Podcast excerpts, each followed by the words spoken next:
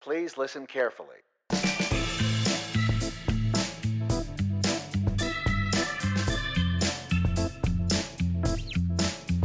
And now, live from the attic that smells like a basement in McKinney, Texas, it's the Assuming Positions Podcast, featuring two guys high fiving with words Kevin and Mikey.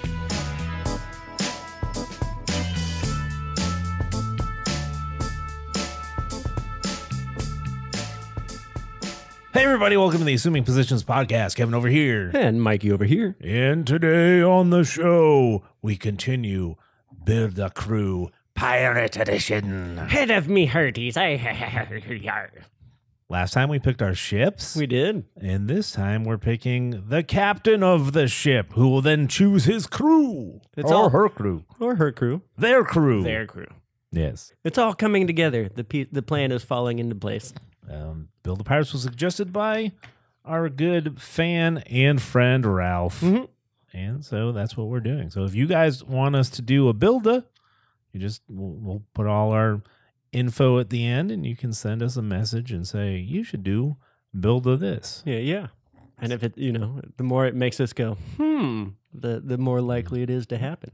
And if you like our buildas, we've done a posse of uh, cow pokes before. we've done a crew of post-apocalyptic bunker dwellers. Space ranging sci-fi ship crew. Yes, and even a sitcom family. We did a sitcom family. Yeah, the silliest one, which was super fun. That's it.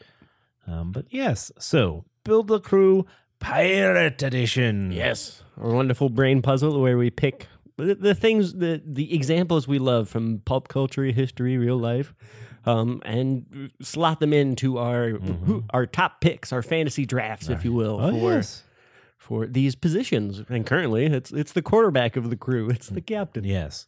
Uh, so we have our ships. Uh, Mikey chose the black purple from the Pirates of the Caribbean series, I did. and I chose the real, very real USS Constitution, Old Ironsides. old Ironsides. Yep, it's not a lawyer in a wheelchair.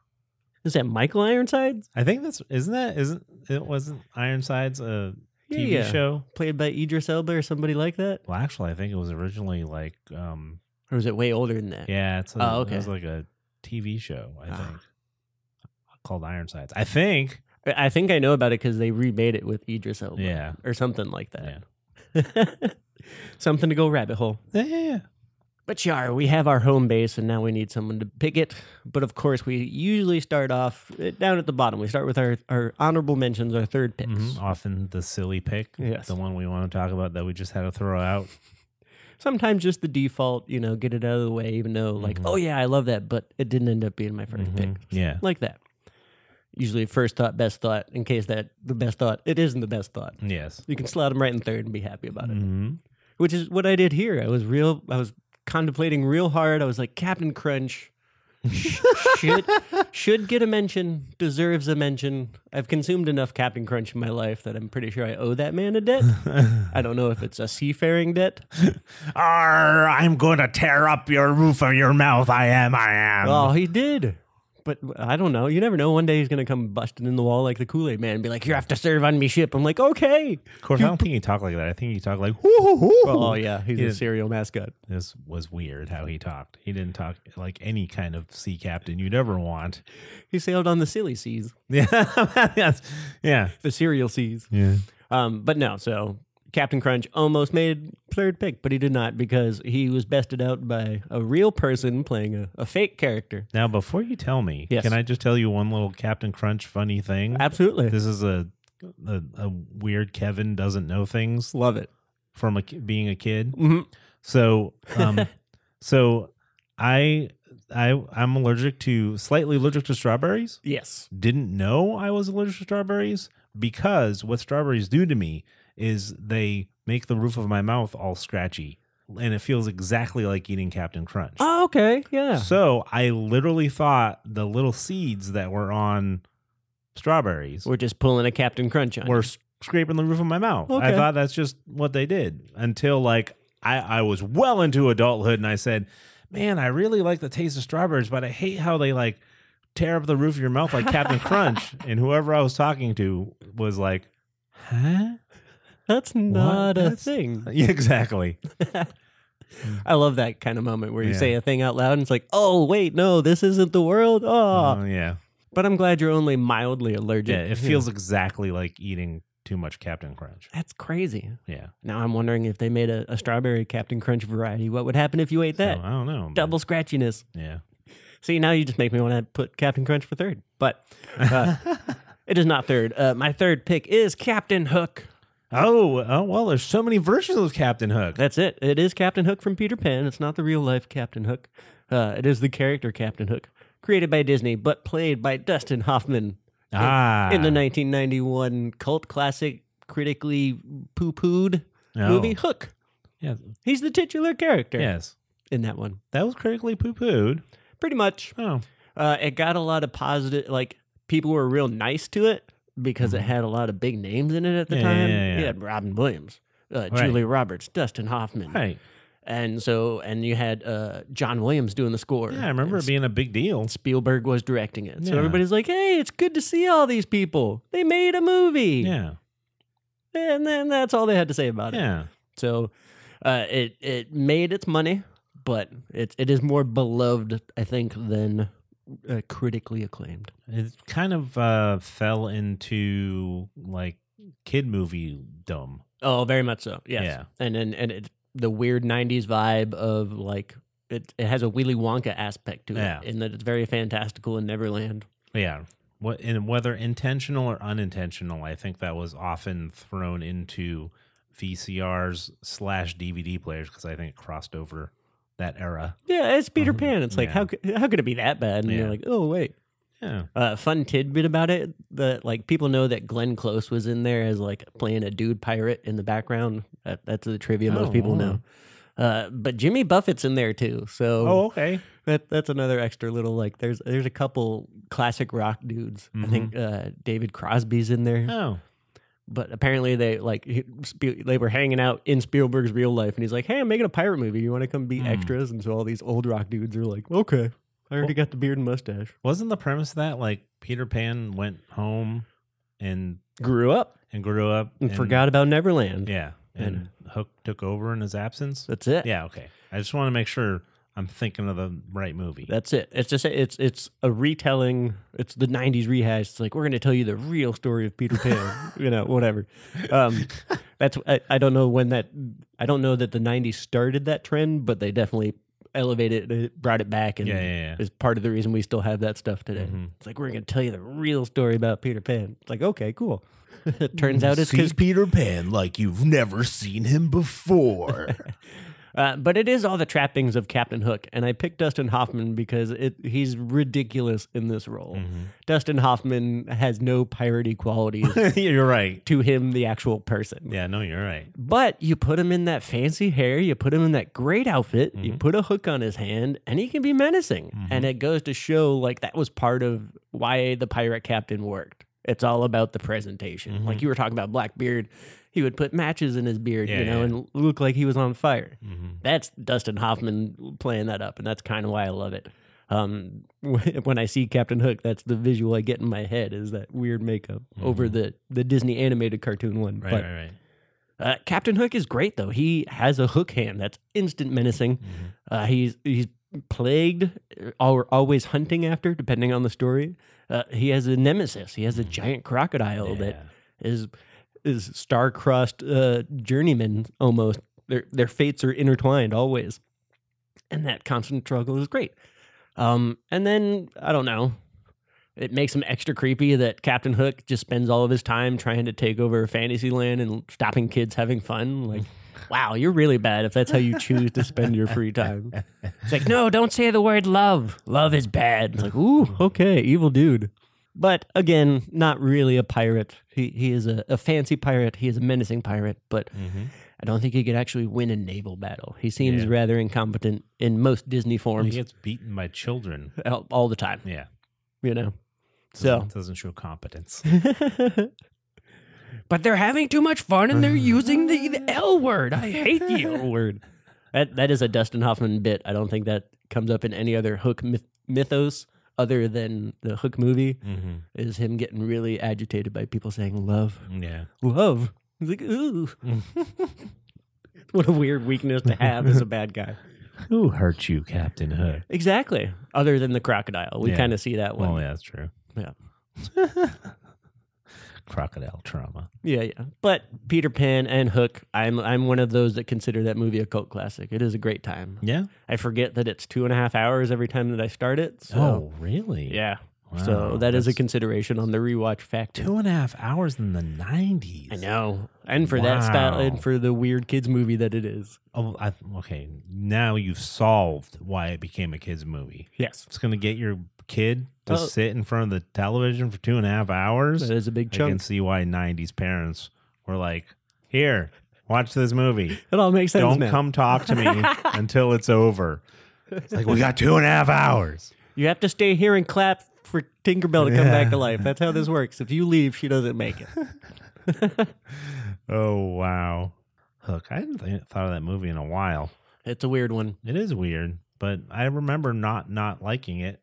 Did I do that right? Double negative. Yep. Yes. E, Okay. Rufio. E, Rufio.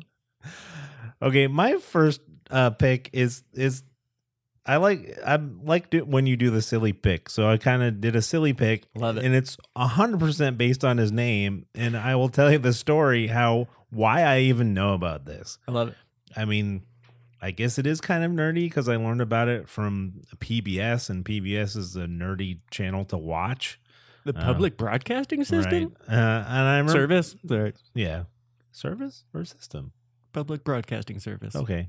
Anyway, and I don't remember when I came across this. I've been watching PBS stuff since childhood, so I have no idea. Yep. Um, but there's a British TV series that's based on a book series that also had a movie. It's uh, apparently very popular in Britain, but not here because I never heard of it. But there's this character called Captain Horatio Hornblower oh, what a name. Yes. and that's what made me go like Horatio Hornblower. I'm glad it's that because for a second I thought you were going to pick Captain Doctor Who from all No. the, the British setup.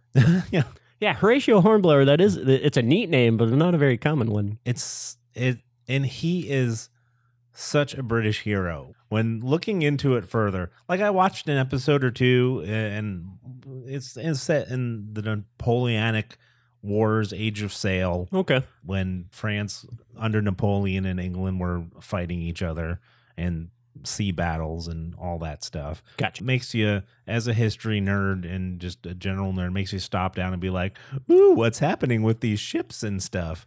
But this is, the show was like a drama during that time? Yeah, yeah, yeah. Okay. It's about this Horatio Hornblower guy. I, I watched an episode or two and then never really thought much about it until we were doing this. Yeah.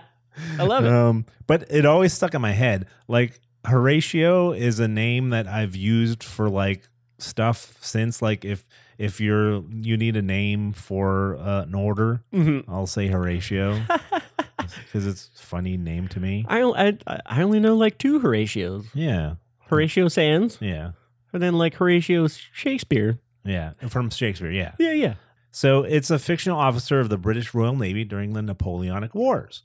He's the protagonist uh, of a series of 17 novels Damn. written by C.S. Forrester, a British author. The first one came out in 1937. Uh, the last one came out in the 60s. So Okay. it's old. Yeah, There was a movie with Gregory Peck playing him, yeah. and That's funny. it's goes through his whole career, starting off as just like a midshipman, which is like the junior officer, the beginning officer, Yep. all the way up until eventually he becomes like Admiral Horatio Hornblower. It's a classic. AHH to you, Yeah, man. It's the classic arc. But he's such a British hero. and the reason why he's such a British hero, first of all, his name is crazy. It's in like the Benedict Cumberbatch world of Brit names. now you're just making You know. names up. Benedict Cumberbatch isn't a real. Oh wait, no, sorry. Uh, the author did get Horatio from Shakespeare, so again, very British. Apparently, Hornblower he got from a friend of his named Arthur Hornblow, who was a friend of his and some a Hollywood pro- producer. Okay. Arthur Hornblow.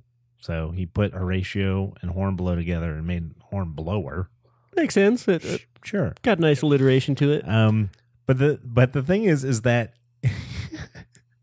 he's described his character's described as intensely reserved, introspective, and is often seen as unhappy and lonely. I mean, how British can you get? Like the hero, Yes. their hero, they're brave. He- he's known for being like brave and daring do, but but he is reserved. Yes, Stiff, yep, stiff upper lip. You're Stiff gonna say upper it. lip, yeah. Very, it's so British, you know. He has an extreme sense of duty and hard work, and they drive him to succeed. But at the same time, he doesn't think he's worthy of all the praise. of course. Of course not. I've given myself to king and country, Yes. but what for me? I am only doing my duty.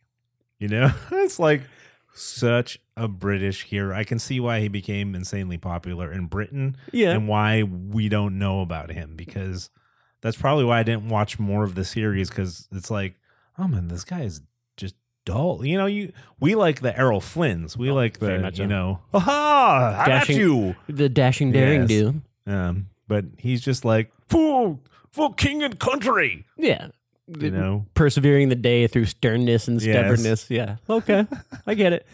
It- it- Does it say in there? Because for some reason, I have the mental image, having heard the name Horatio Hornblower before. Did he have a monocle? Is there any sort of monocle No. involved? Yeah, Okay. maybe when he gets older. Big mustache. no. I don't know why that's in there, but No, that's in my brain. But yeah, it's such a silly name. It's neat that Yeah. it was after the, the writer's friend, though. Yeah, I was hoping he would come from a long line of hornblowers, like they were the, you know, like announcing the ships returning to port, kind of. yeah, yeah. Right. That's what it seems like a fame, like how he know. would get started as a hornblower. I know, but nope. It's just a goofy Brit name or made up Brit name. But it's, I mean, it's insane how popular it is. I mean, like I said, 17 novels. Uh, the television show on uh, PBS, I'm sure it was on BBC. There was a radio play because this they came, the, came out in the 30s. That makes sense. so there's a whole radio play, Mhm. Adventures of Horatio Hornblower. And like I said, there's a movie with Gregory Peck playing Horatio Hornblower. Well, it, it makes sense. And it, spoiler alert, because this will come up. This won't be the first time I mention this, but uh, America did have the. Uh, we did have the Patrick O'Brien series of ship novels about Captain Jack Aubrey. Yeah, yeah, yeah, yeah. and he a little bit more Ar- American and charismatic, but he I could see like somebody r- making the argument between like a the hero role between Jack Aubrey and a Horatio Hornblower. Right. And for people who are into that version of historical fiction, Yes. the tall sail, Mm-hmm. the Horatio Hornblower is like one, it's got to be in your bookshelf. Gotcha. It's that series and the, the one you spoke of, Mhm. and, you know, the That's- master and commander stuff, Exactly. you know, that's all, it's all part of it. You can't call yourself a age of sail like fiction lover if you don't know Horatio Hornblower. Can't call yourself a pirate head. No wait, I think that's Jimmy Buffett's fans. Oh. Keep mentioning him too much. Anyway. We're gonna summon him. it was fun to talk about and look into that guy because I was like, hmm, who's who are captains that I know? And it popped in my head for some reason. I- uh, We're we're a Don't big know. fan of names on this one, and Yeah. that one's an all timer. I can't tell you how many um like video game and tabletop characters have had been named Horatio. Oh yeah, And I don't know if you've noticed that that's often either when I'm ordering like Jimmy John's in our group order, I either put Horatio Yep, I have or I seen put that. Nunzio. One of the two. Horatio's good because it's it's European without being like locale specific. Yeah, yeah. Could be Spanish, could be Greek. yeah. I like it. Uh, but speaking of Gregory Peck, I didn't think I get, would get to make that segue, but uh, Gregory Peck uh, was also was p- portrayed the character I'm picking for my second captain. Maybe I'm thinking of that movie. That'd be hilarious. But my pick for second captain only got beat out by a little bit of sheer awesomeness because this was this was heavy in consideration. Uh, it is very stereotypical. It is very tropey. It's not very piratey, so I have to make that argument. But Mm.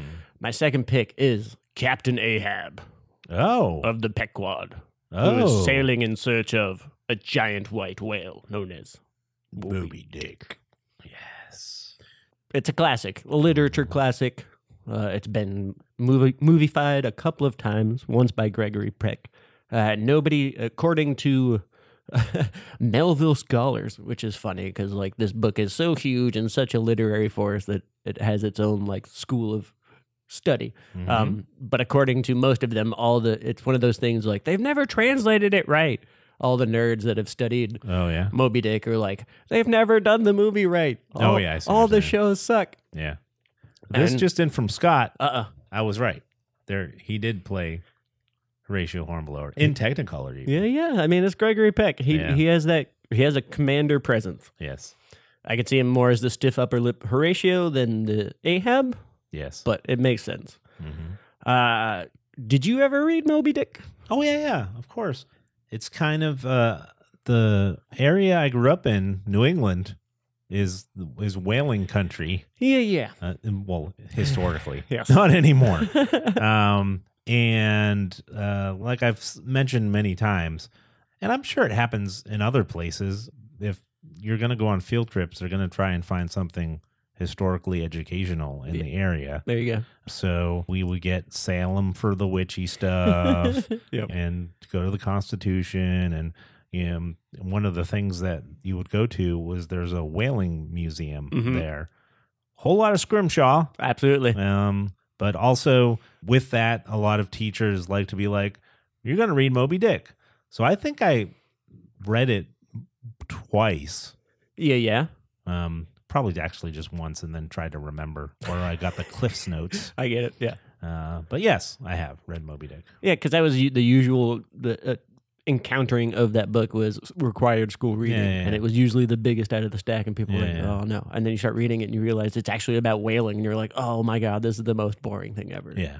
uh, I had to read it as like we read it as a class, I think for the same reason you did.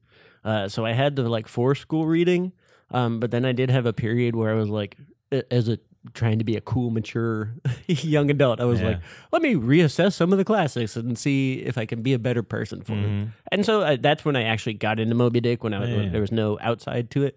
Um, but it's intense, and the main Yeah. reason it's intense is because Ahab is for being a stereotype and a trope that is the foundation for so many other tropes. Yeah, yeah, yeah. it- he is he's he's a bad guy. That's why I say Mm-hmm. he could be a pirate captain Yeah, yeah, yeah. because as a character, uh, he has similarities to Oedipus, Satan, uh, Yeah. Prometheus, Mm-hmm. and all of these like tragic heroes Mhm. that are just ultimately flawed, almost cursed. Yeah, Because that's the the Ahab trope is that he's after Moby Dick no matter what. yeah. Mm-hmm. Moby Dick took his leg on their previous voyage, and now Captain Ahab has a peg leg. Awesome, makes him a pirate captain. Mm-hmm. You know, um, he has a peg leg made out of whalebone, just to Yeah. say, "Hey, big whale, I'm coming for you." And they got a little piece of you already. Uh-huh. We both got a piece of each other. This is this is going down. Mm-hmm. Um, but he's the trope in that he, he does it to his demise. Yeah. Uh, funny for this podcast, uh, Captain Ahab is pretty much the ultimate fanatic. Oh yeah. He That's is for the sure. origin of that sort of thing. He is fanatical about his pursuit of this whale to Mm-hmm. the detriment of his life. Um, and but he also has a really cool scar that goes from like his forehead down to his neck. You know, he he's kind of Horatio Hornblower in that he has a really long stern face that Mm-hmm. not really expressive unless he's cursing God, the whale, the sea, or just life in general. Mhm. Yeah, he's he's an he's an angry dude, but I like the he he lets nothing stand in his way. He is the captain that's like this is w- we are on a quest, divine or not, Mhm. and I will pursue it to all ends. And for a ship captain, that's like okay, I guess we're gonna get there. Yeah, he- and he's the he's a trick question too. That is true. It's like who who's the captain of the ship in Moby Dick, and people go Ishmael. Incorrect. So- no, it's like, correct. yeah, Ishmael is the essentially the documentarian. Yes, for Moby he's the Dick. guy telling the story. That's it. Isn't there like there's like a cool Native American in there too? Isn't there? Uh, Philara, Philora, yeah. I forgot how to say his name.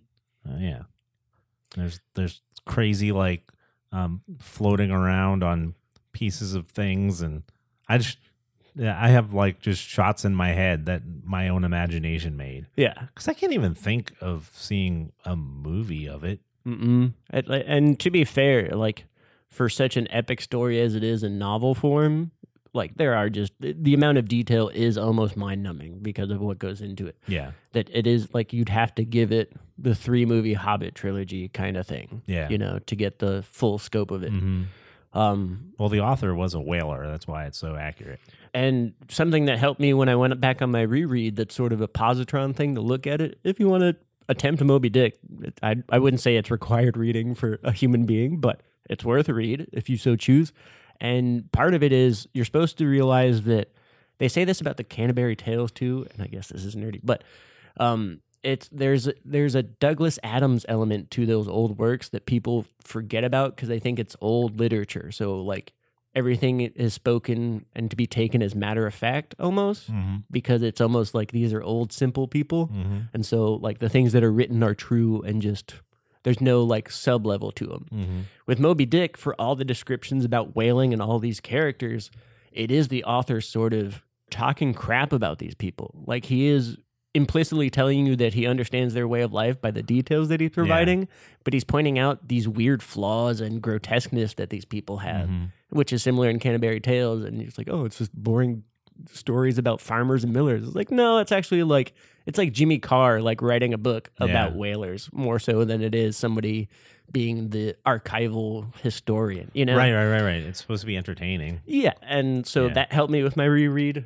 It's still Yeah. it's still a, a, a an, ch- an obstacle, but Yeah, I don't. It, I can't. mm, You're right. I can see how people would say no one's ever done it right because I can't even think of anyone doing it. I'm sure there's movies out there, but it would take a lot. You'd have. They could do it now with CGI and being able to do water and stuff. yeah, yeah, I mean, you got guys going on like little boats, like they went off the ship on tiny on lo- those smaller boats. yes, with those handheld harpoons that's it. and like rode out to like stab the they weren't using cannons like the modern whalers do And it in was insane And you, you remind me another point that I wanted to bring up in Ahab's favor is that he's 58 when Moby Dick starts, yeah which sure uh, that's an it, that's an old guy number, right? But you got to think on a whaling ship in sort of olden piratey times, that's like ancient. oh yeah And to survive in that profession, yeah that means a hardness and a, a skillfulness that you're really good or really hard, like Yeah. hard at life yeah that you persisted for 58 years going on small boats with harpoons and taking Right. on sea and beast. right Intense. But Yeah. he's a little too evil. He is like I mean obviously he goes after a whale at all costs. So Yeah.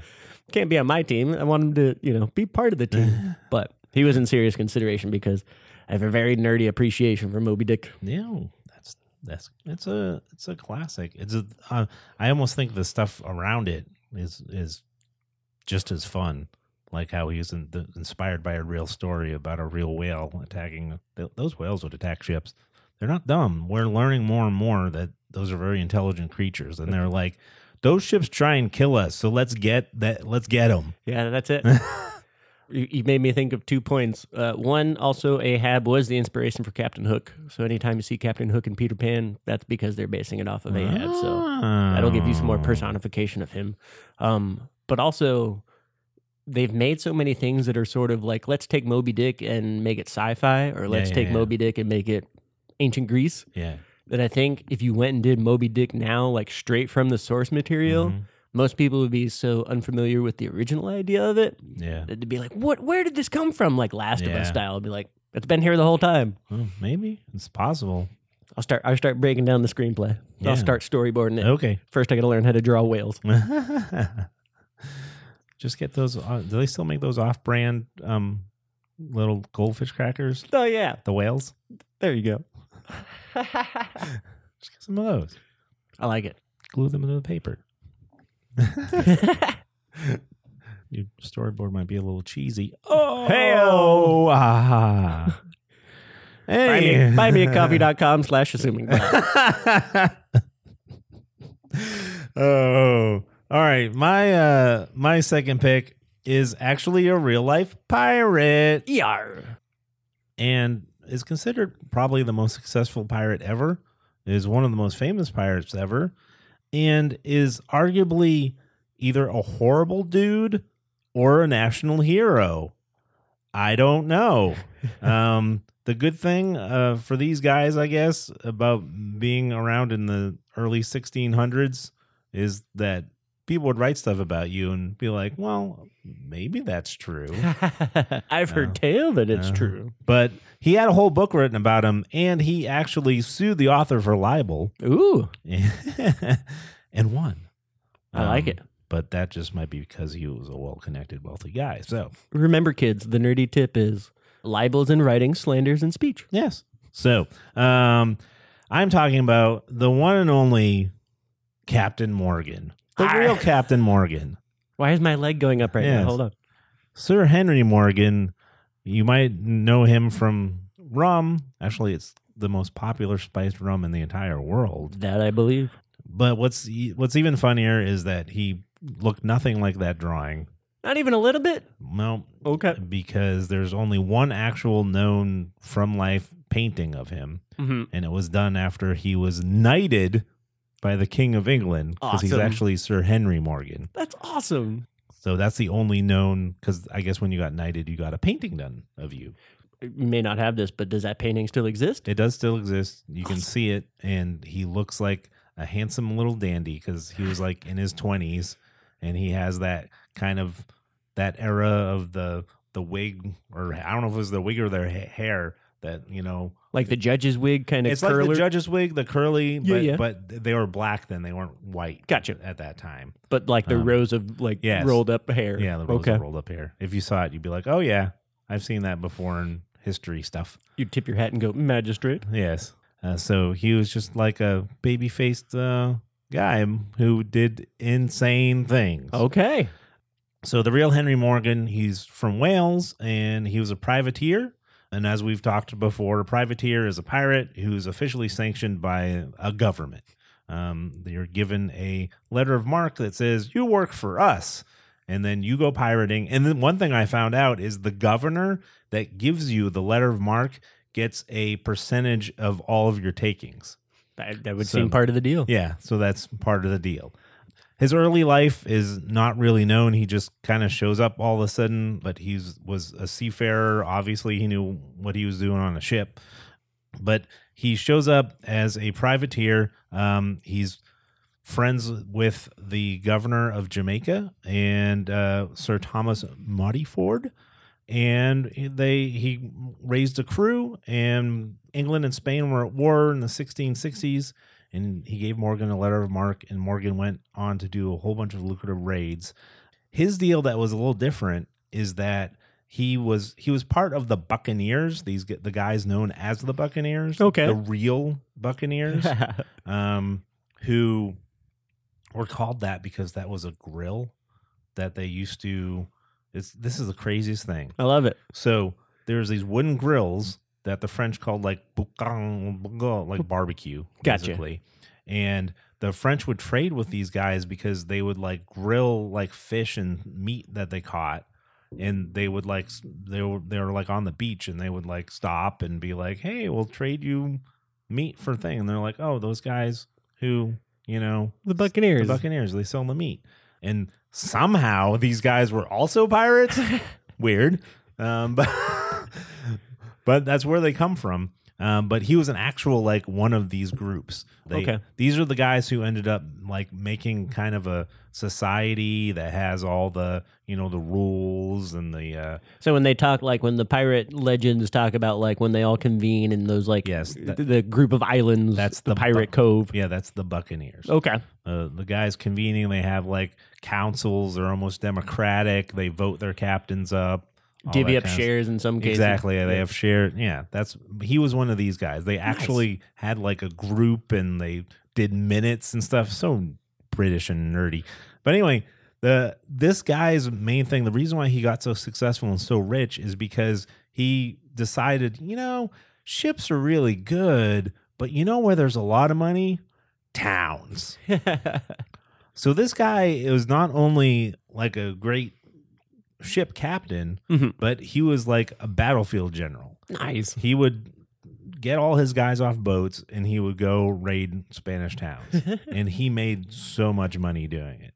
That's smart. He successfully raided Puerto Prince in Cuba, Portobello in Panama, uh, Marcoba and Gibraltar, both on a lake in Venezuela, and Panama City, Oh wow. which at the time was on the Pacific coast, and they had to march all the way across Panama to get there. Didn't have a canal to take the shortcut. No, but he did, and he he was just defeating the regular Spanish army with a bunch of ragtag like barbecue masters.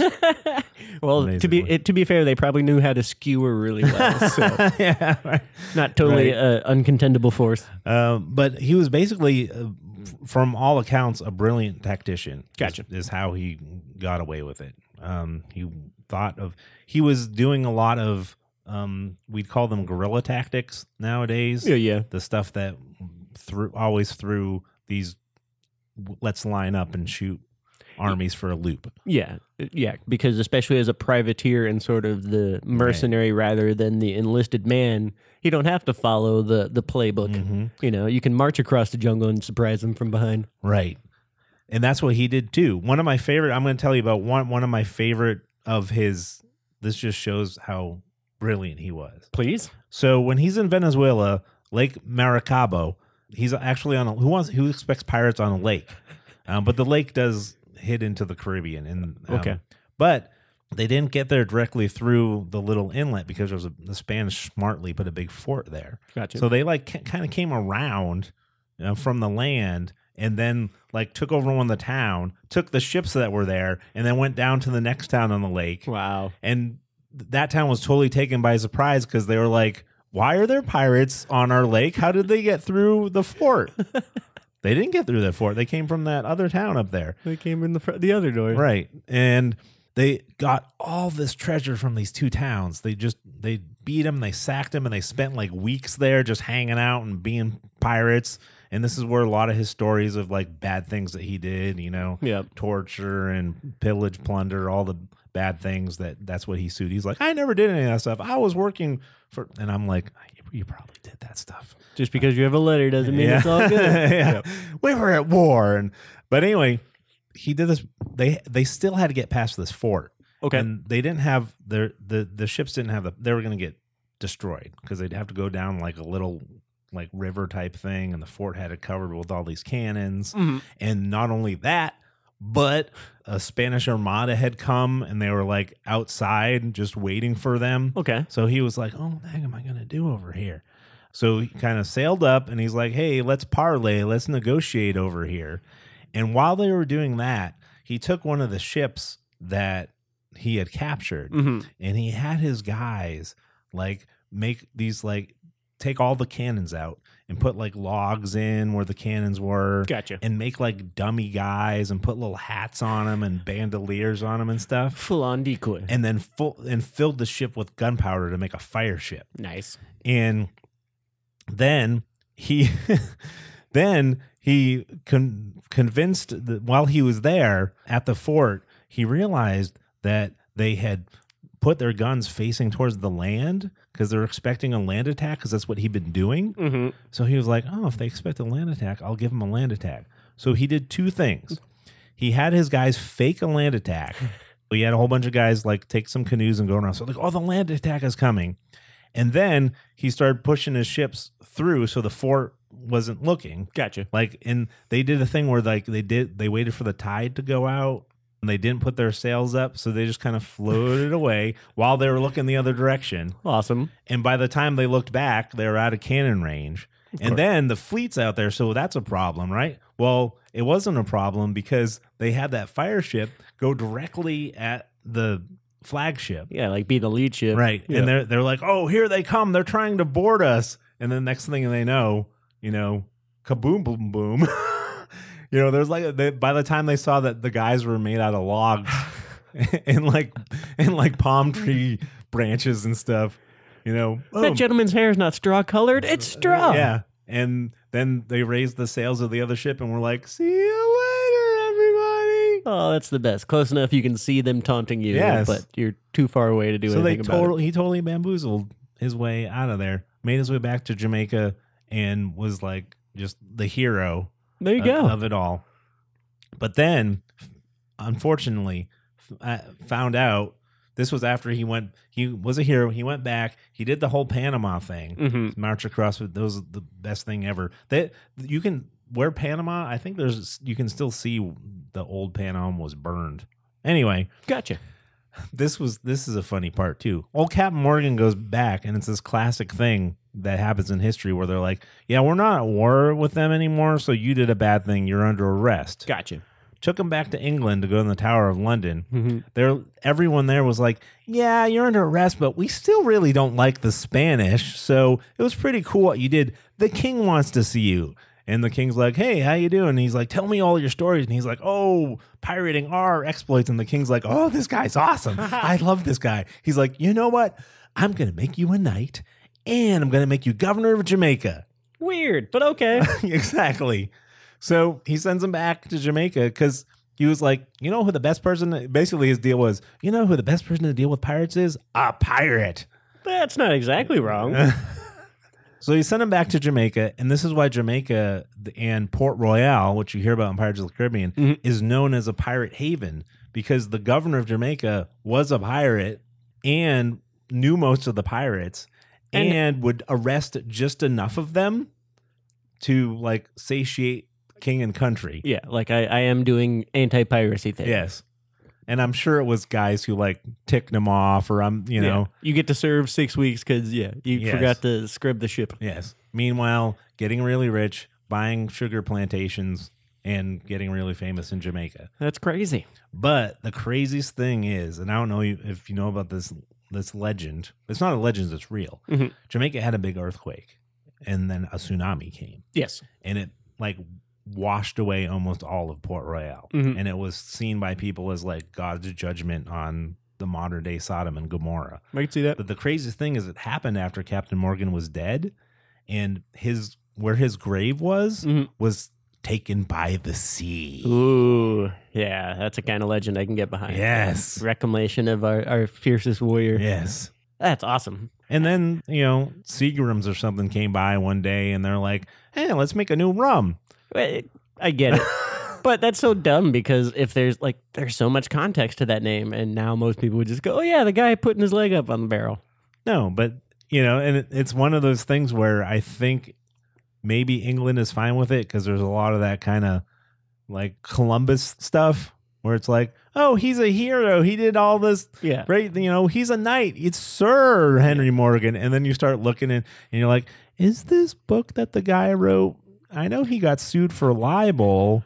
And because it makes you think, because it was a British court Yes. that that was in hmm and well, he was a sir at that point. So of course they're gonna be like, yeah, no, you can't say that stuff about him. It's all wrong. He didn't do any of those things. Yes. It makes him look bad. It makes us look bad. You are Libel. wrong. Yes. And apparently, like in the English versions of the book, it's Mhm. like called like the Life and Times of Captain Morrison. I don't know. Um, but in the English version of the book, well, most of that stuff is taken out. The book was released in other languages, and those weren't taken out. that's it. So that's why nowadays we know, like the oh, because you read the English version of the book, and he just sounds like Sir Captain Morgan Yeah. you know, hero of England. But you translate the Spanish one and you're like, oh, ugh.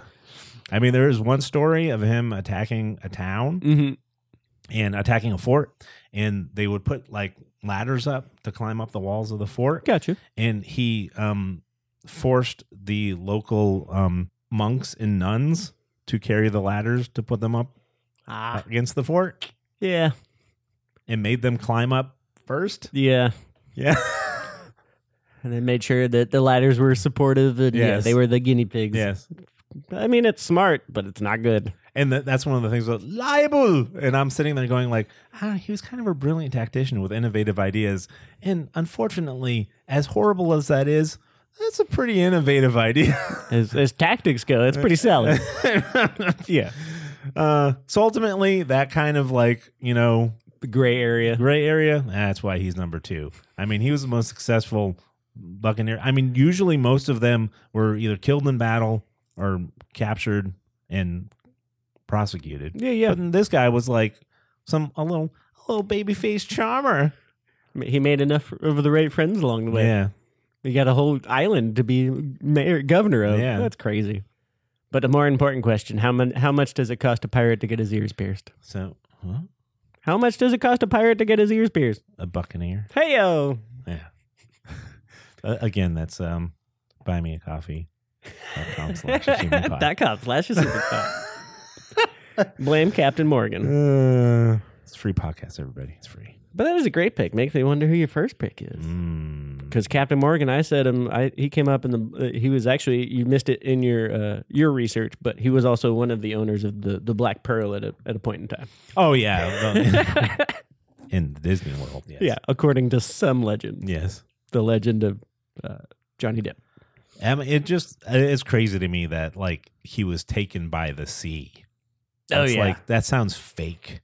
by a by a a, a, a, a natural event. Yes, but it's true because divers go down to like the pol- the sunk Port Royal all the time. Mhm. It's visited often. Right on. Yeah, That's crazy. Yeah. It's a Davy Jones type stuff. yeah. But now that means we are on to our actual captain picks. Oh, who is going to captain the Black Pearl for you, Mikey? That's it, it. can't be Jack Sparrow because we have a rule: can only take one thing from one property at a time. That's it. Otherwise, you'll just end up making. It'd be all Pirates of the Caribbean Yes. people for me, hmm That's it, especially that guy with the wooden eye because he's great, hmm and that monkey. Uh, but no, I had to I had to do this justice because it's the it's the head roll, and actually because of uh, conversations with our inspiring fan Ralph, uh, I came up with a really good idea, and this is real life. It sounds like it's made up, but this is a real life woman Oh, named Ching Shi. oh, it's not Gina Davis. I wish that would have been amazing. Cutthroat Island. Yeah, exactly. Uh, oh, I didn't even put that in consideration. Now I have to redo You everything. didn't? No, Big but, box office flop. Uh, it- but a, a valid consideration Yes. for our project. Uh, her real name is Zheng Yi Zhao. Oh, Uh, she had like pirate names essentially, but because it was with Chinese pirate fleets, she was known as Shi Jinggu, you're going away from the Caribbean. You're going to the East. Shekyung, and Qing Shi was her most formal of the nicknames. Oh, Eastern pirates. Exactly. Uh, she was uh, been uh, operating. uh, She was alive from 1775 to 1844. Oh, wow. That's kind of in like known times. Mhm. Known times. Why do I say it like that? Because the oth- others is just made up and it comes from books and weird texts that are they real? Sure. I mean, when stuff is, it's it's kind of funny though to think about. Yes. Like as there's certain dates, you're like, oh, that's when people were actually like trying to record accurate stories. yeah. And then you hear the weird trivia like Cleopatra lived closer to the moon landing than she did the pyramids. But when I hear like Mm. 1500s, I'm like, yeah, I don't know if this is, you know, Yeah. 1600s, you're like, maybe. 1700s, you're like, well, we got the Declaration of Independence and the Constitution, and I can go see those. so Yeah, yeah. I kind of believe stuff from there more. Because you have the the documents and the Yeah. evidence. The receipts. We got the receipts. We still got receipts from back then. Those are time the times you mentioned the times we got receipts. Uh, well, speaking of receipts, there are uh, uh, Xi Jing definitely had some receipts. Oh. Uh, she sort of got the leg up into the pirate world because she married a pirate. Oh. Started off life as a prostitute, Oh. um, but A realized lady that- of the evening. a lady of the evening, the oldest profession. Um, but using that business acumen, realized that she could do better with her life, and so married a pirate captain, Mm. and essentially became his his first lady, his first mate Mhm. through many successful uh, pirate excursions Mm. until his death, which uh, which is when she took over and basically made it better. She just Oh. kept it going. So yes, you could argue that you know she inherited a pirate fleet, Yeah. uh, but she took it over and made it more successful and continued many more excursions to victory and success and booty. Oh wow. Uh, she was only a pirate for about eight years, Yeah. uh, like twenty six to her being twenty six to sometime in her thirties. Uh, she was in charge of eight hundred ships What? and about the, the, the estimates are between 600 and 800 ships What? That's And- an armada. and up to about 40,000 men, a crew of about 40,000 spread over all those ships. That's crazy. Out of those uh, estimated ships and 40,000 crewmen, she personally commanded 24 ships and 1,400 pirates. Wow. So not only is she a good captain, she can captain a large, large crew. Yeah. I'm only bringing her a handful of ragtag ragamuffins, Uh-huh. so it should be no problem. Yeah, I for uh, that's one thing that Captain Morgan did too. He had like tons of ships Mm-hmm. and they're, like th- there's other captains who were like part of his crew because oh, I forgot to tell you this one thing. Yes. He was having dinner with all of his captains once in the Uh-huh. captain's quarters, and the ship he was on blew up, and he got blown out the back window and into the sea. And that's Hilarious. how he lived. But like almost everyone else on the ship died. But he lived because he went out the window. Yeah, he blew out the one of those big old windows that they have in the back of those ships. That's it. They say it's the percussive blast that gets you. Yeah. That's crazy. Anyway, Maybe you just, that's- you just remind me of that because he was because you know she ha- must have had tons of loyal captains under her command. Yep. Yeah. That that oh, that just makes me so curious about when that actual big captain's window was put in the back. Like, why was that implemented? Maybe it was because like, well, I survived it one time. Make sure that's standard now. But yeah, the, I mean that that amount of ships. I mean that's a navy. Yes, That's not. I mean she had like administrative duties of like an admiral. absolutely. Uh, she was the unofficial commander of what was called the Guangdong Pirate Confederation (GPC). Oh. Uh, and her ships, her fleet, her navy, if you want to call it, entered into conflicts with several major powers, including the East India Company, Oh. uh, the Portuguese Empire, and the Great King Dynasty, the Great King Dynasty Navy. wow, the Portuguese Empire doesn't get talked about a lot, but they were like seafarers to the max. That's it. the Portuguese. That's it. yeah. What's interesting though is that so that that 400 to 600 ships, they were junks, and I read that in passing. and Oh I was yeah, like, yeah. There was with the trapezoidal sails. and Yeah. all that stuff. Yeah. So I just thought it was like a weird, like uh, weird label in passing, like Mhm. jalopy. Like she had 400, Oh. like just ragtag pirate ships. Yeah, yeah. But junks, it's an actual thing. Yeah, yeah. Uh, it was a mainstay in Chinese waters for centuries. Uh, they could carry up to 800 tons of cargo and have 40 cannons.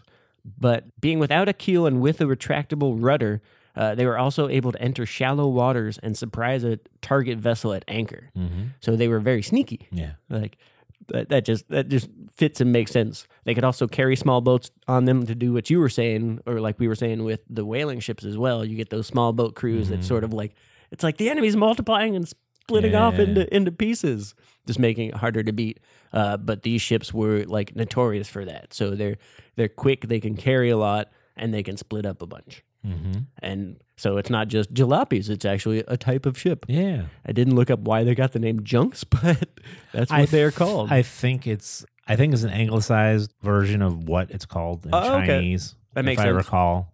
So something like a young or a, yeah. It's, it's something that you know how British people were There you go. because it was the British. Because they were in Hong Kong and they're like, oh, I say, what is that ship called? Did he say junk? Compared to all ships, I'm sure it is. ah, that that absolutely. I, Right. bel- I believe that without having to verify. uh, but Qingxi also the reason she was also a great captain is she had like rules and punishments. and in the time that in the time period we're talking about, this is the time period of piracy. So these seem sort of normal now, but here's some of the rules that she actually had imposed in her crew. okay. A pirate may not go ashore without permission. Oh. A first punishment for breaking this rule was to have one's ear slit Oh. The second punishment was execution. Oh. Okay. Captured goods That's are a to, that's a jump right there. That's a jump. captured goods are to be registered before being shared out. Oh. An individual ship that captures a cargo may keep one fifth. The rest is to be added to the general prize fund of the whole fleet. Ooh, the prize fund. No abuse of women, captured or otherwise, is, is permitted without permission from the quartermaster. A pirate may buy a captured woman for his wife for forty dollars if she is not to be held for ransom. oh my gosh. So, Oh, Uh. like wow. in a time when a- the contrary was absolutely the norm, Ugh. it was kind of interesting for s- her to stand up and be like, no abuse of women, but they do make good housewives and extra help. So if you want to buy one for your wife, you can, but you got to be nice to her. Still really messed up, but interesting in a piratey time. Oh my the quartermaster. And, Uh. and then her last rule was townfolk must be paid for their provisions. Uh, oh. Always Okay. pay the people that you're stealing from. Hmm.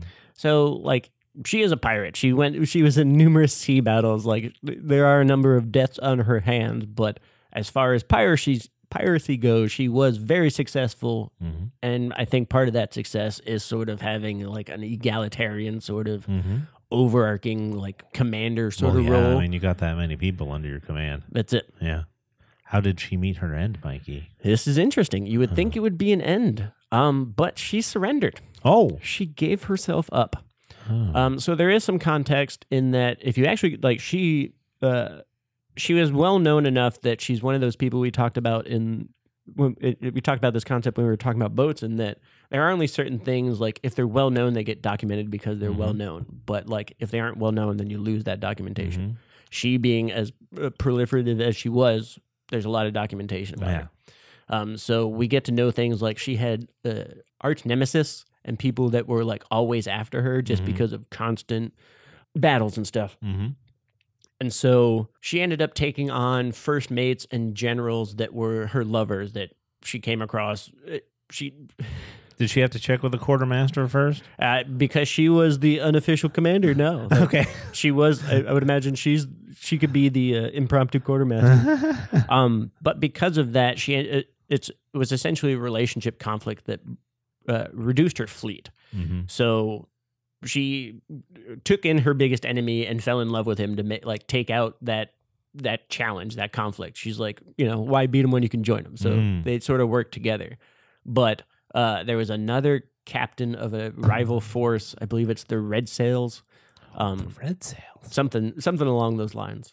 Uh, he was jealous of that love, so he went after her love's army, which was basically her like flagship, cr- like her fleet to say like this is the pride and joy of my entire fleet is my my lover's crew, you know. So that got taken out, and it was her strongest force. So being decimated, she went and surrendered and gave herself in on the condition that she get a pardon, which he was granted. Oh.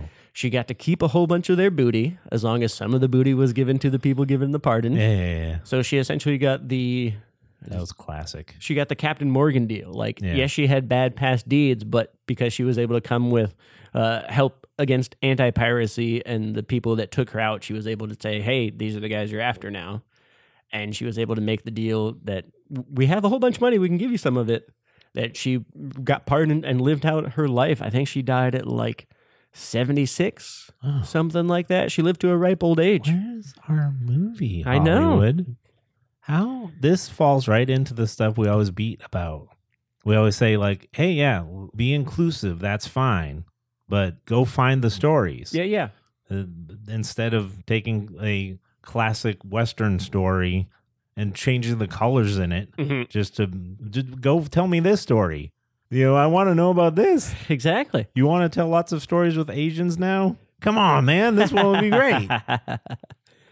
That's it. yeah. They even do the. We talked about this with Boy and Heron, but uh, she also did the the cultural thing of she married like her husband died, but she ended up marrying one of his relative to sort of keep things going Yeah. and help establish her her piracy rule that way too. So But I mean, there's like a love triangle in this and everything. that's it.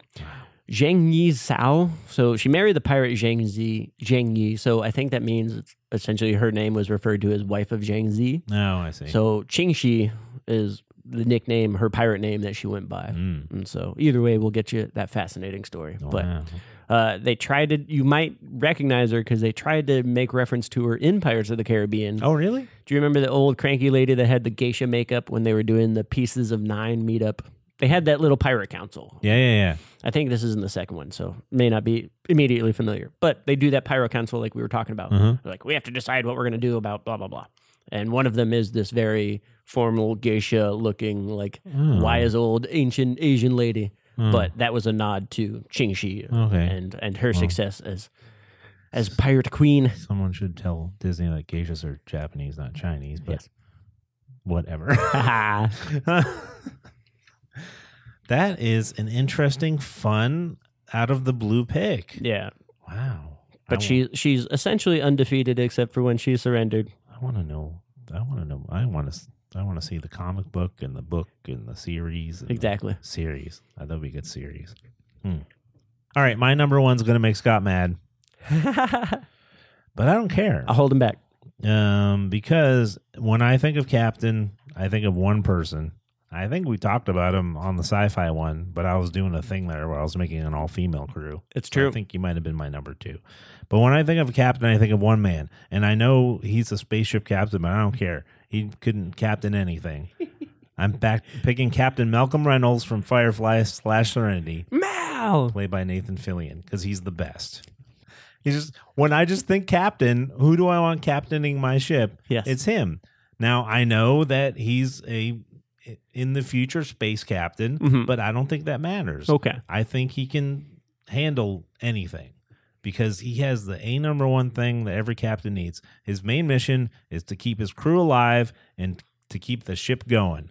That's the main mission. Okay, well then I, I- I'll put it to you this way: it's just- just a quick challenge because he's come up before, and, we- And- we, we are a loving of Captain Mao. He's definitely a pirate too. Oh no, absolutely, Yeah. space pirate. Yeah, But yeah, your Goram right is a pirate. yeah. But you could make the argument that Captain Mao almost seems cursed in the amount of things that go wrong to him. Yeah. We know this as an audience viewer of TV, and that they have to have weekly conflict for him to well, overcome. Oh, for sure, for sure, for sure. But if you were to actually sit side by side with Captain Mal, you would say his life is very accident prone and things go wrong a lot for Captain Mal.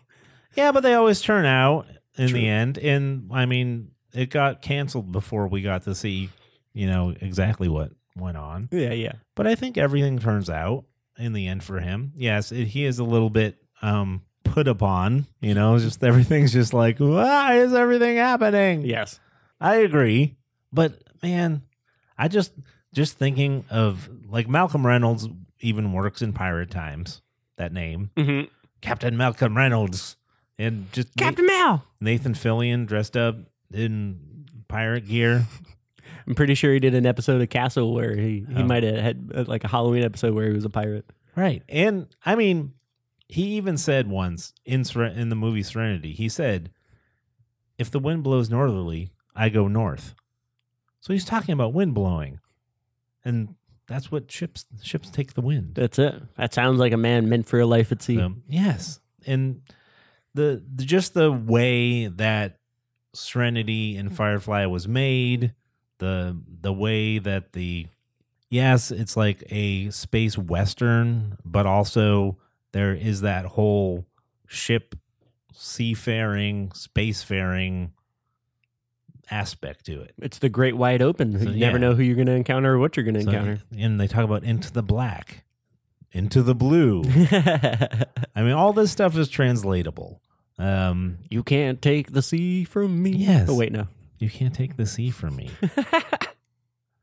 I just th th this is just who pops into my head when I think of a captain, and I mean, he doesn't have anything particularly. His backstory is like ranch handy cowboy Red Dead Redemption type backstory stuff. Oh, but you get to learn about him through his actions. He Oh, he yeah. helps the he helps the people in need. Yes, He's a ride or die for the people in his crew. exactly. Loyal to a fault, hmm uh, r- r- risk taking, and up to any challenge if Mhm. it means that he he get he comes out on top with his friends. Yes.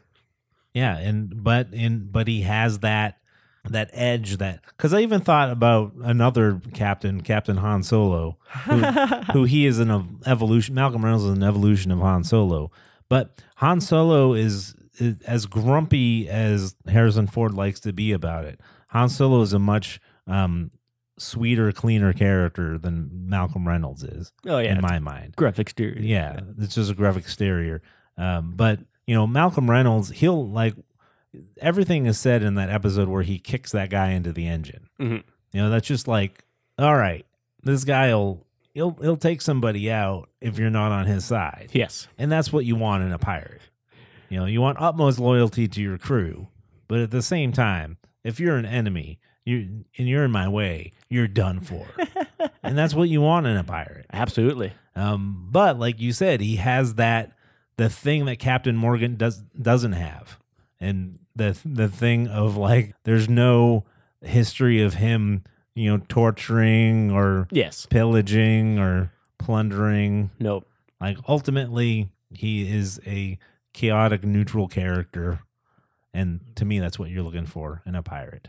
Yeah, the most real backstory we get is that he he was a soldier in a war and he was against the war. Right. So you get that sort of rebel mindset and Yeah. the like, He is a rebel. I want to help the people that have it's not disenfranchised, but like that the the people that were displaced by the war. Like he's Right. that type of looking out for that type of guy Mhm. rather than the people that are making the war decision. And he's a guy who's never he's never going to take a letter of mark. because he just has a personal vendetta against Spain or whoever he's fighting would be fighting against in this world. Just means you're gonna have to charm him to be your captain. I would think it would be uh, Spain. Spain at the time of the Age of Pirates is like the uh, alliance, Yes. basically. I get it. It's the big bad with the big ships and all the money and all the power. That was Spain. So yeah, I'm taking Malcolm Reynolds. I'm not going to apologize for it. I know he's a space captain, but I think he would make it. I just want. I'm doing a Mikey. I just want Nathan Fillion as the captain of my ship. You're, you're you're doing a fan service to one of your one of your captain heroes. You're officially picking him now. Yes, I'm officially picking him now, and I just love the fact that he has said Nathan Fillion has said if you see him and you're a fan of Firefly Serenity, you just nod to him and go captain, and he'll know what you mean. I believe it. You don't have to fanboy out or anything. Technically, it's fanboying out.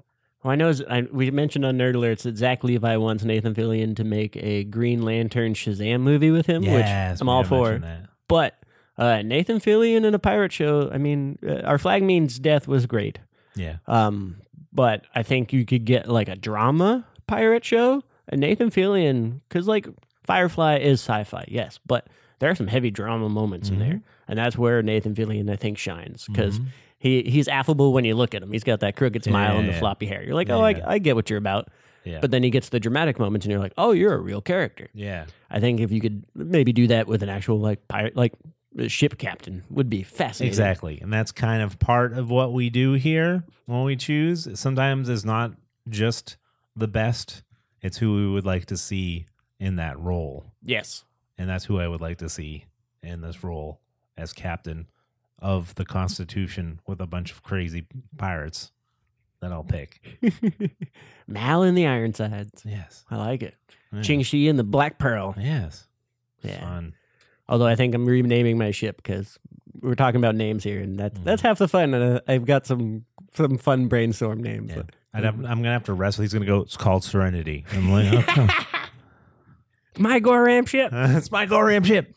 Uh, and then just for clarification, because this bugged me, so if this bugged anybody else, you're welcome. Uh, the pirate voice we were discussing in our boats Uh-huh. Oh, yeah, yeah. episode, Yeah. we mistakenly assumed Lancaster because the Oh, yeah. ship was built there. Yeah. Uh, Robert Lee Newton, who was Okay. in Treasure I- Right. Treasure Island, uh, was from Devon. So the pirate accent actually is a Devon accent. Okay.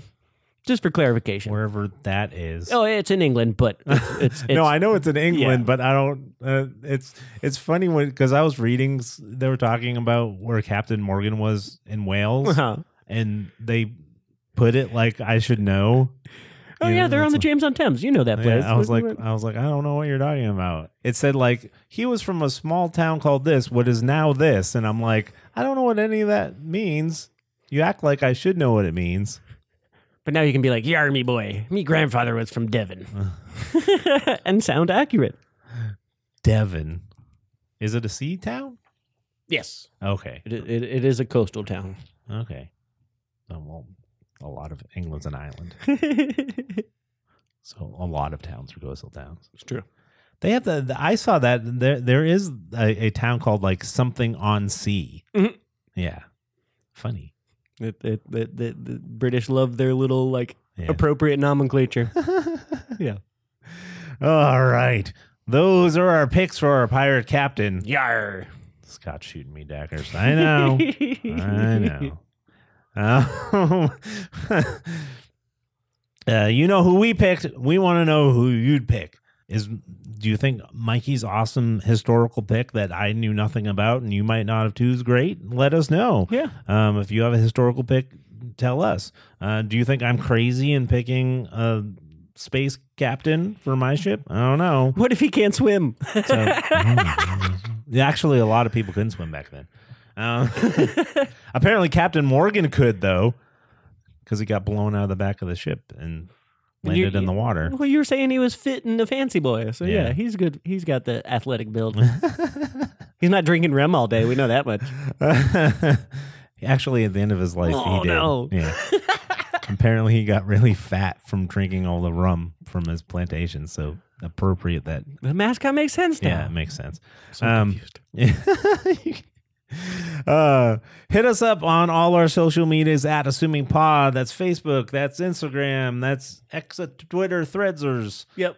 You can also send us a Gmail, assumingpositions at gmail.com. Dot com. com. Mikey, how should they format the Gmail this time? Last week was easy because it was speak like a pirate. Yeah. This will be an easy follow up. Pirates always have parrot, so just type it like a parrot. Oh, okay. Yeah, just type squawk every six words. You guys are so squawk numb. I don't know. And and the thing is, I don't know if parrots really do that or all the stories that people talk about parrots like saying stuff in a house and the police being called. I would, I would, I would stand up for Team Parrot. They are like we were saying about whales earlier. Parrots are smarter than we give them credit Yeah. for, and are very good at mimicry. So I don't think they, I don't, but I don't think they do that squawk because that would give it away. If it's like, it was like, help me, help me, please, squawk. And, you know, be like, oh, that's the parrot. But no, but people call the cops. So, yeah, we'll have to look up a ratio of squawking to words. yeah. That'll be our clarification I think it's just something people do to be like, I'm doing parrot voice now. instead of just talking normal. Uh, um, if you guys like what we do here and want to help us out, um, podcasting ain't free and we could use some pieces of eight from you. Yar. Go to buymeacoffee.com slash assuming pod. Slide us a buck or an ear. No, just a buck. Oh man. Thanks for listening. Uh, uh, we love you guys so much. You're the best positrons that ever were. Uh, we also want to thank that guy Brad for doing our announcing, Not Scott Productions for equipment, and Jazz our free music. We hope you guys have a great rest of the week on the seven seas. Yar, may your voyage be safe and fun. Don't poke an eye out.